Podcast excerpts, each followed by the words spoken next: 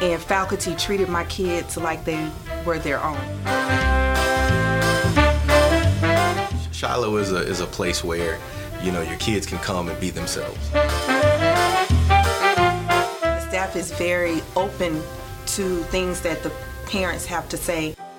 To enroll your child in Shiloh's Early Learning Academy, call 225 343 4734. Missionary Baptist Church welcomes you to a time of harvest. It is our hope and prayer that the Spirit of the Lord reaches you through today's message and strengthens your walk with Christ so that you may pass along the word and strengthen others' walk with Christ. And now we present to you a time of harvest.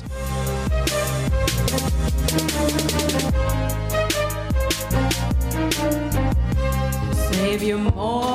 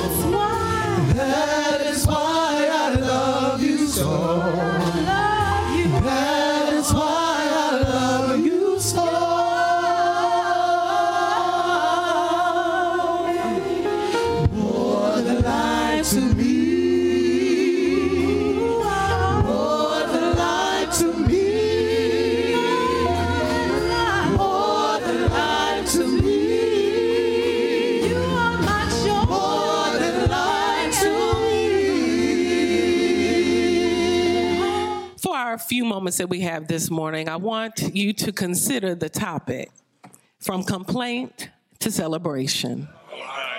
From complaint to celebration. Have you ever wanted to quit? I mean, have you ever wanted to turn in your letter of resignation, pack up your stuff on your desk, throw your keys on the desk, and say, I'm out, I quit? Have you ever been so disgusted, so dismayed, so alarmed, and so angry that you said, I'm throwing in the towel? I'm done with these folk.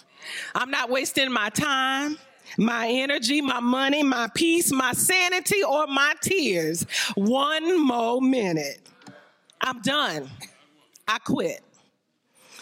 So you've worked all these years to finally make it to the corner office, to the supervisory position, to that educational level that you always wanted to achieve.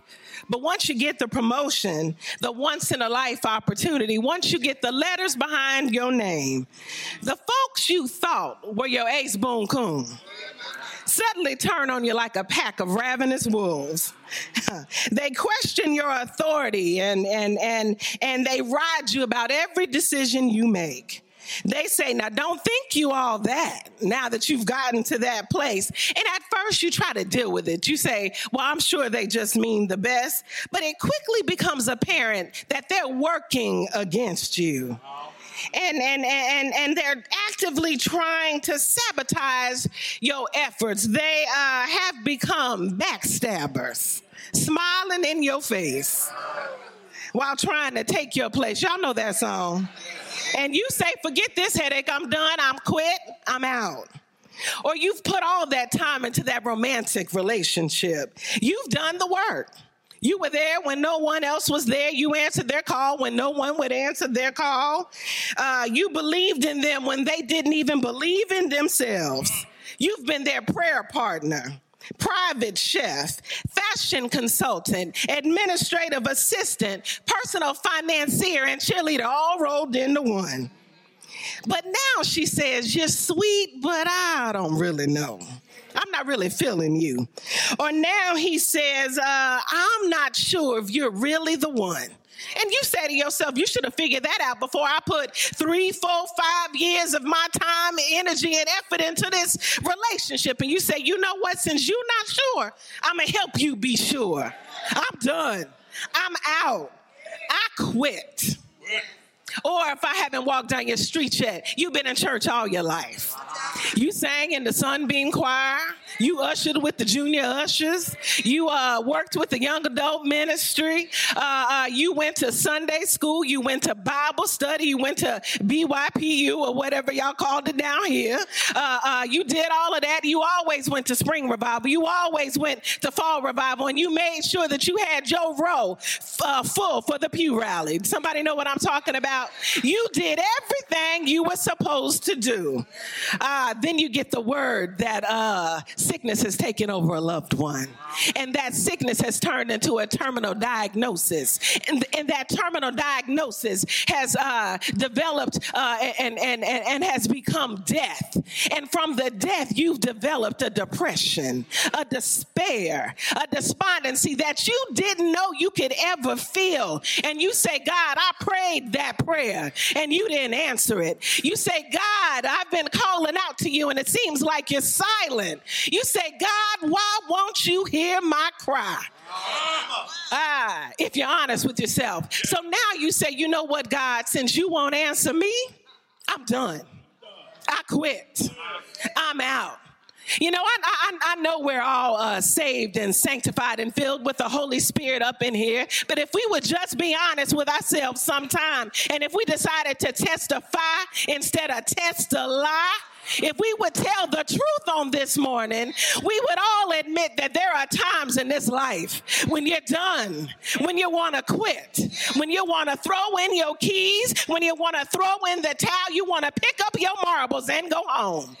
And if you felt like that, if you feel like that right now, I tell you, you're not alone. You're not alone because as we thumb through the pages of the Old Testament and as we make our way to the book of uh, Jeremiah and as we go down to the 20th chapter, we find a brother named Jeremiah who feels uh, the way you felt. He feels like some of us are feeling right now. In fact, Jeremiah says, I'm done. I'm tired. In fact, I want to throw in the towel. I want to quit. You see, because Jeremiah has served God his whole life, his whole life. From the time he was a little boy, he faithfully listened and heeded the word of God. He walked in his call and he walked in his assignment. You see, Jeremiah preached with prophetic consciousness. And if you've been coming on Wednesdays, you know what that's about. He preached with prophetic consciousness and he spoke truth to power. He preached what thus saith the Lord when folks wanted to hear it, and he preached what thus saith the Lord when the folks didn't want to hear it. And the truth be told, that was the majority of the time. Jeremiah had been lied on, cheated, talked about, mistreated. Uh, he'd been buked, scorned, talked about sure as he was born more times than he can count. In fact, when we begin the 20th chapter of the book of Jeremiah, he has been beaten and put into the stocks, put into jail by religious leadership because they want to stop him from preaching the word of God. So they beat him, they put him in jail, then they let him out. And as soon as he gets out, ah, he says, I'm still going to preach the word of the Lord. And he shares with them a word of doom and gloom. So by the time we make it down here to the seventh verse, uh, something happens. And Jeremiah has been preaching uh, for a long time. But by the time we get to the seventh verse in this uh, text, something happens. And Jeremiah has a, a, a, a emotional and a mental and a spiritual break. If you read the text, it looks like the last incident was the last straw. And Jeremiah goes off. I mean, if you really look at the text, this is what's going on. He lodges a formal complaint against God because he says God has deceived him. Jeremiah feels like he's been hoodwinked bamboozled, uh-huh. led astray because God pushed him into the messiness of ministry. Because Jeremiah didn't call himself. No, God did that when he knit him in his mother's womb a long time ago. Jeremiah did not call himself. Jeremiah didn't give himself the assignment. No, God did that when he called him as a boy and said, I'm raising you up, Jeremiah, to preach the word of God. Jeremiah didn't call himself to be a prophet. No, God did that when God touched his lips and put in him the word, a word that burns like fire in his belly. But after all this, Jeremiah is tired. Jeremiah wants to quit. Jeremiah says, God, I didn't ask for it. You touched me and you gave me this passion. You gave me this prose. You gave me this poetry. You gave me the pain of ministry. God, you did it. And Jeremiah has a complaint. Jeremiah says, God, you overpowered me. You pushed me into this. And now all the people, they're laughing at me. Every time I open my, my mouth, they say, what, what is he going to say this time? We tired of hearing all that doom and all that gloom. And all I get for telling folks what you told me to tell them, God, is they talk about me. They whisper behind my back. Jeremiah lobs complain after complain after complain against God. Uh, and sometimes, if we're honest, don't we feel like that? Church life will throw some stuff your way that makes you want to holler. Life will hand you some mess that makes you want to get out a piece of paper and lodge a formal complaint against God. Life will throw you some stuff if you just keep on living. Ah, and some people in your life, and it'll make you want to quit. But then something interesting happens in the text. Uh, the text tells us that in order to make it through, if you felt like uh, Jeremiah and if, if you feel like you're just drowning in a sea of complaining, something interesting happens in the text. And the text tells us if you want to make it from complaint to celebration, uh, that what you have to do is you got to do three things. And those three things are you've got to remember your call. You've got to revive your commitment and you've got to refocus on your creator. So, first, the text tells us we have to remember our call. You see in verses 7 and 8, Jeremiah lodges complaint after complaint against God. But then in verse 9, Jeremiah says, But if I say I'm not going to preach anymore, if I say forget it, I quit. Something wells up in me and it feels just like fire. Shut up in my bones. It's too much for me trying to hold it in, so I gotta let it out. You see, church, something begins to happen as Jeremiah hurls his complaints against God, and those are lamentations. He's telling God, God, I have an issue. And he has the kind of relationship with God that he can tell God what's on his mind. And so, as he complains, a shift begins to occur in his psyche. And as he is in the process of complaining to God, as Jeremiah is getting all his fears and frustrations out, that's called venting, y'all. And sometimes it's healthy to vent. As he gets it all out, the complaining becomes therapeutic to him. And he's reminded as he complains of the call that God placed on his life. You see, some people believe we're not supposed to question God. Some people think you're not supposed to ask God anything. You're not supposed to tell God that you have an issue with how things have worked out. But can I let you in on a little secret? My God is big enough to handle your questions. God is big enough to handle uh, your complaint. So, uh, as Jeremiah begins to talk to the Lord, and as he goes through the process of dealing with the stuff that he's dealing with, as he becomes authentic and real, and as he stops trying to play with God, and I don't know why we play with God and lie to God because God made us and shaped us and know, knows all about us. So, why would we try to fool God? And through the process, of complaining, he's reminded, hold up, God, I'm complaining about all this stuff. But I remember that you called me. I didn't call myself. You called me to this work. You called me to this ministry. You called me to this job. You called me to this marriage. You called me to do this work.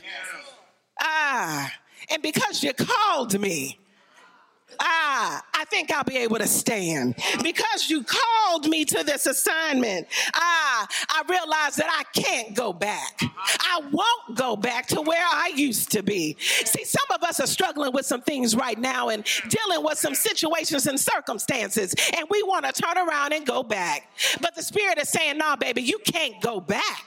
You can't go backwards. You got to keep on moving forward. I know it's hard right now. I know the work is hard. I know the ministry is hard. I know the assignment is hard. Ah, but if you would just remember the call that I placed on your life, if you'll just remember what I saw in you when I picked you for this assignment, if you'll just remember that, then the call, the assignment will well up in you like fire in your bones. So, church, I know uh, that's how you know when you've really been called to an assignment. When you want to give up, when you want to go home, when you want to turn in the towel, but you just can't do it. Sometimes you want to quit, but God says, no, you got to sit right there. Sit right there and just let me work. Ah, when you know you've been called, ah, although the work may get worrisome, the load may get heavy, and the trials may seem too tough to shoulder, remember your call. So, first, you've got to remember your call, but second, you've got to revive your commitment. You see, when you look at this passage of scripture and indeed the entire experience of the prophet Jeremiah, what we come to understand is that Jeremiah has been preaching for 40 years and Jeremiah's never got one convert. Wow. Wow. Think about that. You've done this for 40 years and nobody will listen to a word that you have to say. He's been preaching, and when he preaches out of a prophetic consciousness, the people say, We don't want to hear that. Uh, uh, Jeremiah was preaching judgment and justice, and the people wanted to hear name it and claim it. Jeremiah was preaching, repent from your sins, and the people just wanted to hear, uh, you're amazing just as you are. Uh, Jeremiah was preaching, you're going into exile because you refuse to heed the word of the Lord, and the people only wanted to hear, you're next in line for a miracle. So naturally, naturally, Jeremiah you know what? I'm tired, I'm gonna quit.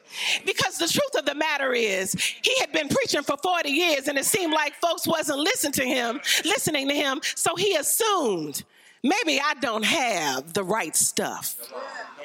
Maybe I don't have what it really takes to get the job done. Maybe, just maybe, I didn't hear the still small voice. Maybe I don't have uh, the right stuff to complete the assignment. But once Jeremiah remembered his call, then he was able to revive his commitment because he realized if you called me to the work, God, you're going to equip me to do the work. So, really, I'm not responsible for the outcome, I'm responsible for doing the work. You see, sometimes we think that we're responsible for everything. We're responsible to get them here, bring them in the door, make sure they listen, make sure they do everything they're supposed to do. We think in our lives that we're responsible for taking care of everybody. We, we're responsible for mothering everybody. We're responsible for making sure that everybody has what they're supposed to have. And the truth of the matter is, sometimes you're just supposed to drop that seed. You drop the seed, and somebody else will come along and put a little fertilizer on it. Somebody will come along and water that, that seed, and before you know it, it's beginning to grow. You see, Jeremiah thought that he was responsible for the outcome, and then he realized, no, I can revive my commitment because I've been taking stuff on my shoulders that's too big for me to take on. See, I'm just little old Jeremiah, but God is a big old God.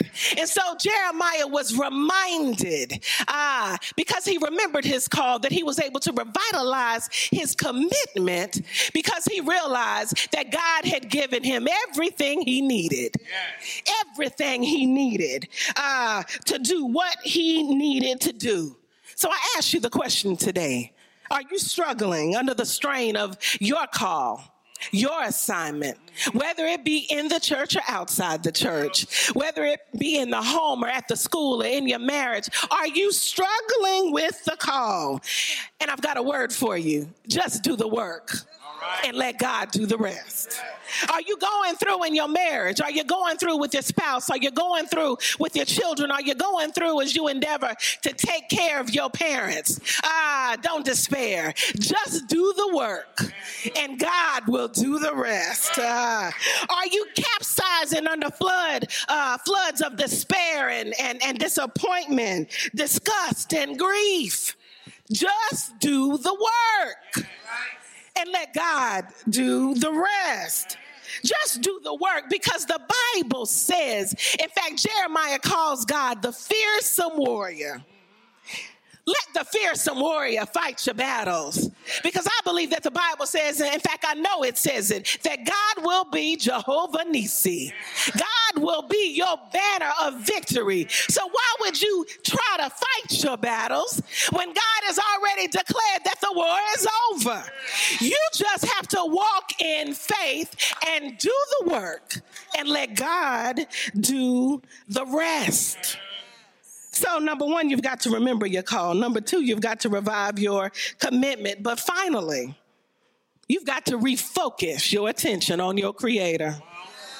You see, all the way through this chapter of Jeremiah 20, Jeremiah has been lodging complaint after complaint towards God, and he, he has a right to complain because it seems like he's been dealt a pretty uh, rough time. And Jeremiah says, uh, I'm done because you pushed me, God.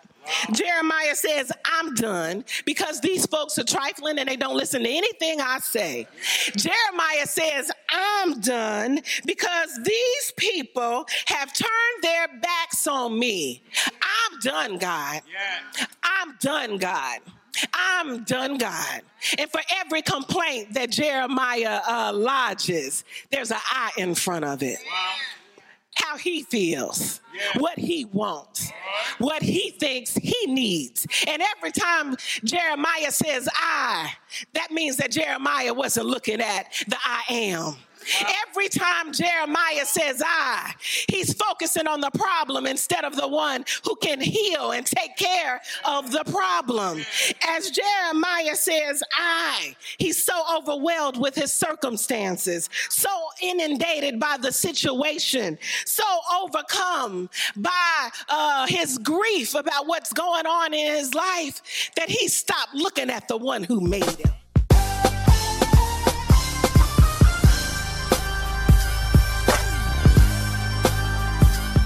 Shiloh feeds the hungry on a regular basis. Shiloh clothes the naked through its bargain center on a regular basis. Shiloh pays bills for people who are having a hard time and can't pay their bills on a regular basis. These are not drives that we have that last for two or three weeks out of the year.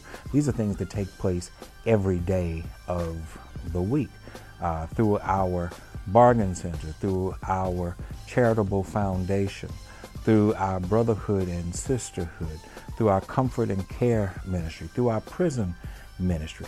Shiloh reaches out into the community on an everyday basis. You know, much is made of, of, of what we tried to do during the floods of 2016, where we took uh, a considerable amount of time and resources to help feed people on a daily basis as they tried to get back up on their feet. Uh, much is made about that, and, and, we're grateful for all of those who did so much. Reverend Jennifer Jones led that effort and did a wonderful job with that. But the truth of the matter is, Shiloh feeds people every day. Shiloh clothes people every day. Shiloh uh, provides uh, the necessary uh, things for people to have a higher quality of life on an everyday basis. Not to mention the scholarship program, where $50,000 in scholarships uh, are, are, given away every year to people. Not to mention the summer enrichment program, where young people are given an opportunity to work in areas of their own interest uh, throughout the summer. And Shiloh picks up the tab for that, not the business. We don't go to businesses and ask them to pay for it. We ask them to place the person, and Shiloh pays for that. And we don't get a grant to do that. We do that through the membership. So when you ask me, what is it uh, that we have in store? It's, it's, it's simply looking at the needs that exist as they arise and then saying, well, what can we do to fix that need? I can't say what the need is going to be. We didn't know in 16 that there was going to be a massive flood. We didn't know in 16 that Alton Sterling was going to be murdered in the way that he was by Baton Rouge police officers. We didn't know uh, many of the things that have happened that they were going to happen when they happened. But I thank God that I serve a congregation that is ready, willing, and able to respond to those needs as they arise without knowing what those needs might be.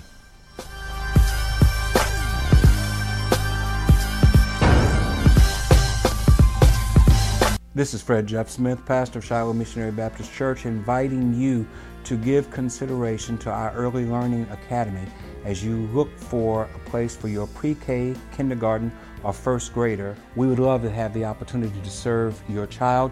We have outstanding facilities and a wonderful staff of certified teachers itching to serve you. Come by and share with